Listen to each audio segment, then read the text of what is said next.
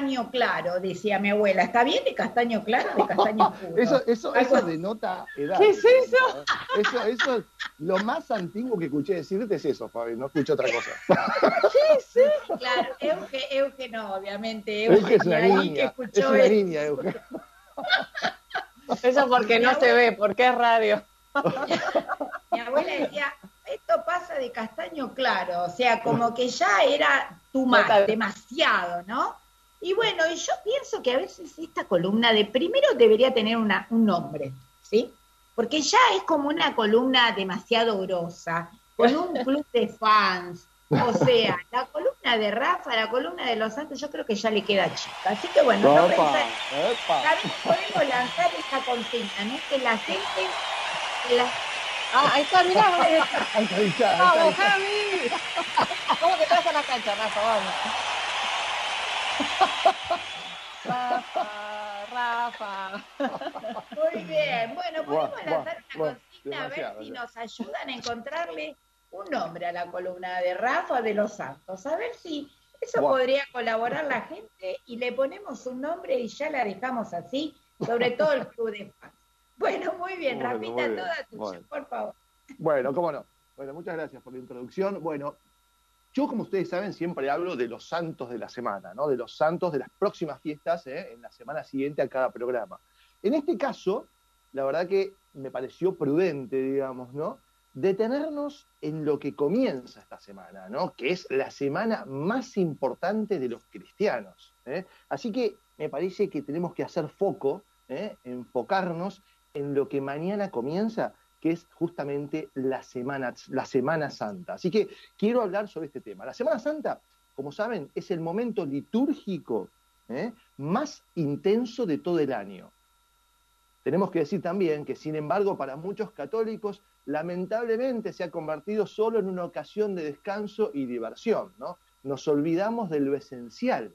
¿eh? Nos, nos olvidamos de que esta semana la debemos dedicar a la oración y a la reflexión sobre los misterios de la pasión y muerte de Jesús, para justamente aprovechar todas las gracias que esta semana nos trae. ¿eh? A la Semana Santa se la llamaba en un principio la Gran Semana, ahora se la llama Semana Mayor o Semana Santa, y cada uno de sus días, empezando desde mañana, se les dice días santos. ¿eh? Como sabemos, comienza con el Domingo de Ramos y termina con el Domingo de Pascua. ¿Sí? ¿Me siguen bien? Perfecto, Rafita, estamos requete silenciadas como para seguirte atentamente. Muy bien, perfecto. Si nos preguntamos por qué la Semana Santa cambia de fecha cada año, les cuento. El pueblo judío celebraba la fiesta de Pascua en recuerdo de la liberación de la esclavitud de Egipto. ¿eh? El día de la primera luna, ¿eh? la primera luna llena de primavera, en esa fecha fijaba la base, o sea, se fijaba en base al año lunar y no al año solar de nuestro calendario moderno. Es por esta razón que cada año la Semana Santa cambia de día, pues se la hace coincidir con la luna llena. ¿eh? En la fiesta de Pascua, los judíos se reunían a comer un cordero asado y ensaladas de hierbas amargas, recitaban bendiciones y cantaban salmos, brindaban por la liberación de la esclavitud. Para nosotros, Jesucristo es el nuevo Cordero Pascual que nos trae la nueva liberación justamente del pecado y de la muerte. ¿Sí? ¿Se entendió? Sí, y Rafa, yo te puedo preguntar, ¿qué es vivir la Semana Santa? ¿Cómo no, Euge? Mira, vivir la Semana Santa es acompañar a Jesús con nuestra oración, como decíamos recién, con nuestros sacrificios y con el arrepentimiento de nuestros pecados, porque Jesucristo murió por nosotros en la cruz, justamente para pagar por nuestros pecados. Tenemos que tratar, como decíamos en la consigna del mes, de acercarnos al sacramento de la penitencia, al sacramento de la confesión, para justamente esforzarnos por morir al pecado y resucitar con Cristo el día de Pascua. O sea, lo importante de este tiempo no es únicamente recordar con tristeza lo que Cristo padeció por nosotros, sino entender por qué murió y resucitó. ¿eh? La Semana Santa fue la última semana de Cristo Jesús en la tierra y con su resurrección recordamos que todos los hombres fuimos creados para vivir eternamente junto a Dios. ¿Sí? Así es, y mañana es Domingo de Ramos. ¿Y qué recordamos, eh, Rafita, este domingo tan especial? es un domingo realmente muy especial, ¿no? Como decíamos recién, da inicio a la Semana Santa. O sea, abre solemnemente la Semana Santa.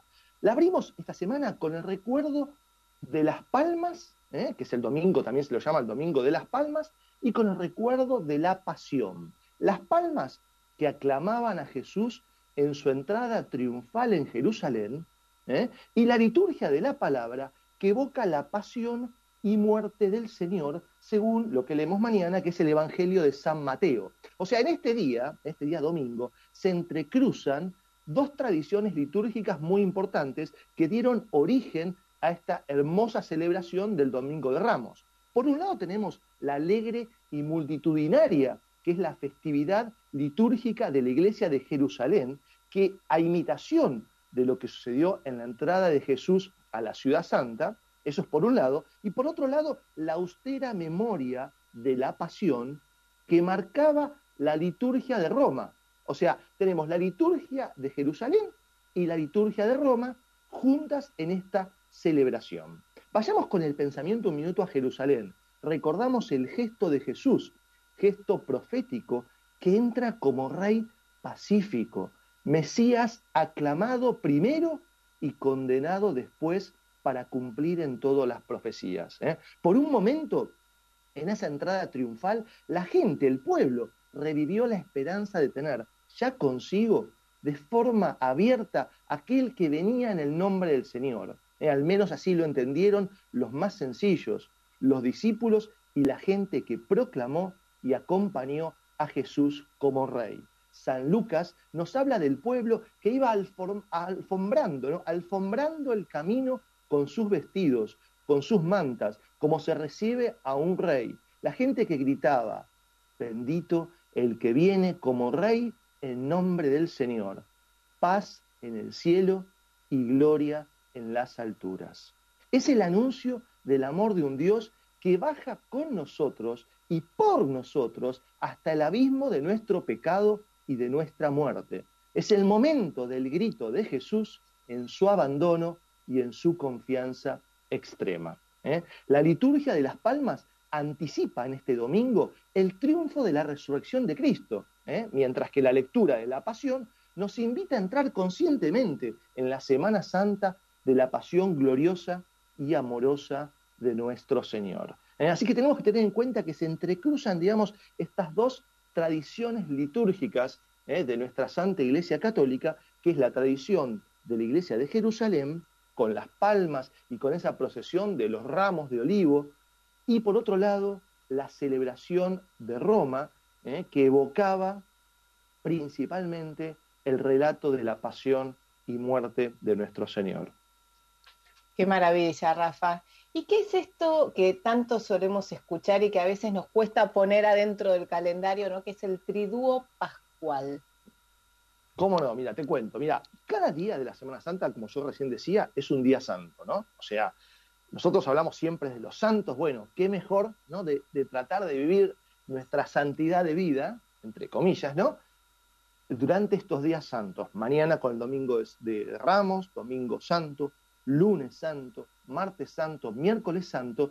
Y nosotros los católicos, lo que llamamos el triduo pascual, comienza justamente el jueves santo. Triduo viene de tres, ¿no? tres días, es el jueves, el viernes y el sábado. Les cuento primero el jueves santo. Este día, el jueves santo, es un día importantísimo para nosotros, para toda la, cristiandad, porque este día recordamos nada más y nada menos que la última cena de Jesús con sus apóstoles, ¿eh? en la que tuvo nuestro Señor ese gesto tremendamente de entrega, de humildad y de servicio que fue, que todavía a veces no lo entendemos, ¿no? O nos cuesta entender cómo un Dios hecho hombre le lava los pies ¿eh? a sus discípulos. En la última cena también Jesús se quedó con nosotros en el pan y en el vino. nos dejó su cuerpo y su sangre. Justamente ese jueves santo fue cuando instituyó la Eucaristía y el sacerdocio. O sea, podemos decir que Jesús se iba, él sabía que iba, lo iban a crucificar, sabía que iba a resucitar y que después iba a ascender al cielo, donde está hoy, ¿no? En la gloria del Padre, junto a Dios, siendo Dios, verdadero hombre y verdadero Dios, Jesús está en el cielo. Pero él nos quería dejar, nos quería, se quería quedar con nosotros e inventó este sacramento precioso de la Eucaristía, ¿eh? donde Jesús está verdadero hombre y verdadero Dios, todo entero ¿eh? en la Santísima Eucaristía. ¿eh? así que este jueves santo es el jueves, también se llama jueves eucarístico. Recordamos también que después de la última cena, Jesús se fue a orar al huerto de los olivos y sabiendo, como les decía recién, lo que le esperaba, también esa noche sudó sangre, ¿eh? sudó sangre por, digamos, por la angustia, ¿no? De lo que iba a padecer.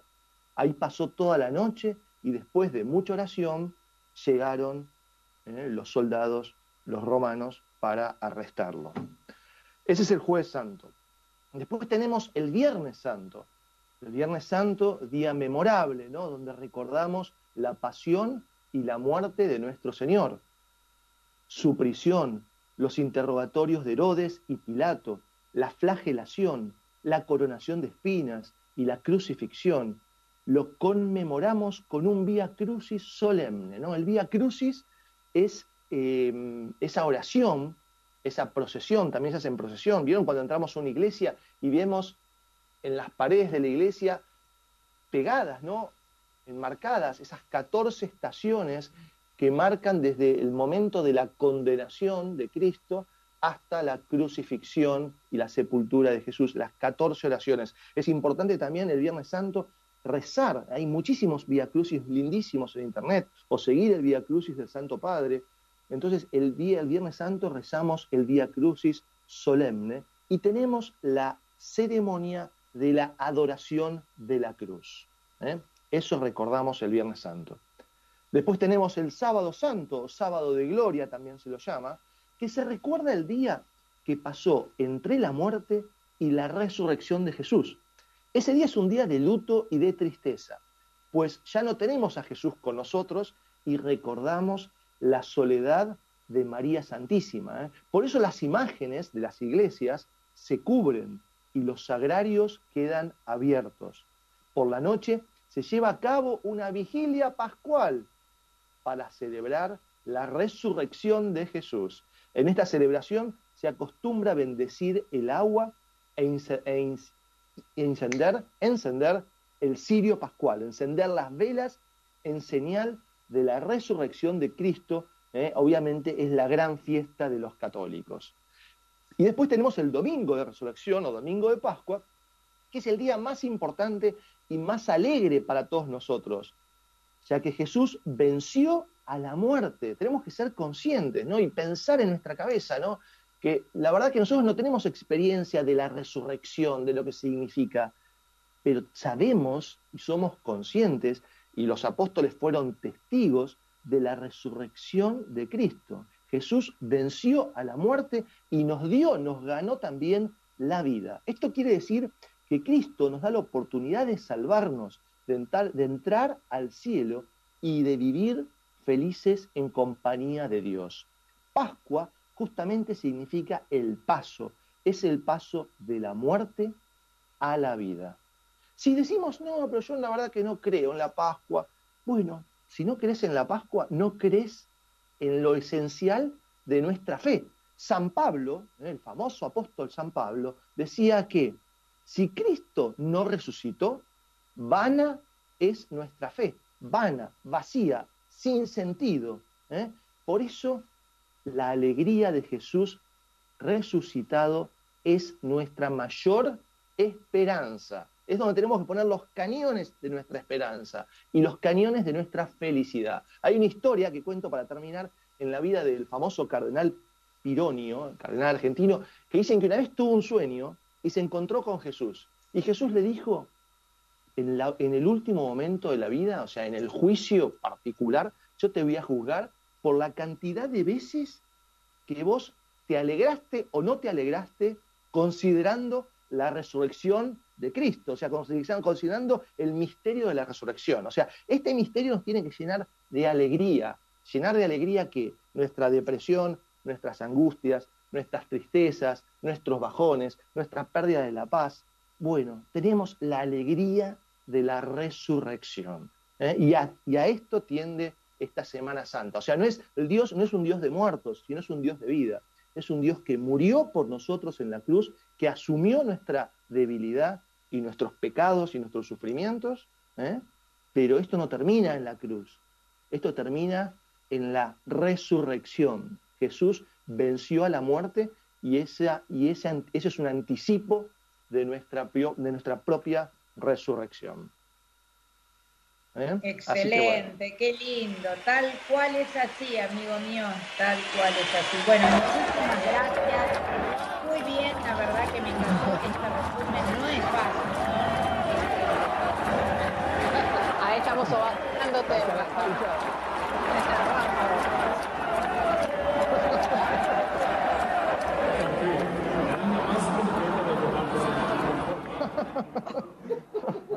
Ojalá así sea la entrada de Jesús mañana en nuestro corazón también, ¿no? Exactamente. Ya lo creo. Así, es. Así, sea. Tal, tal cual. Amén, amén. Así es.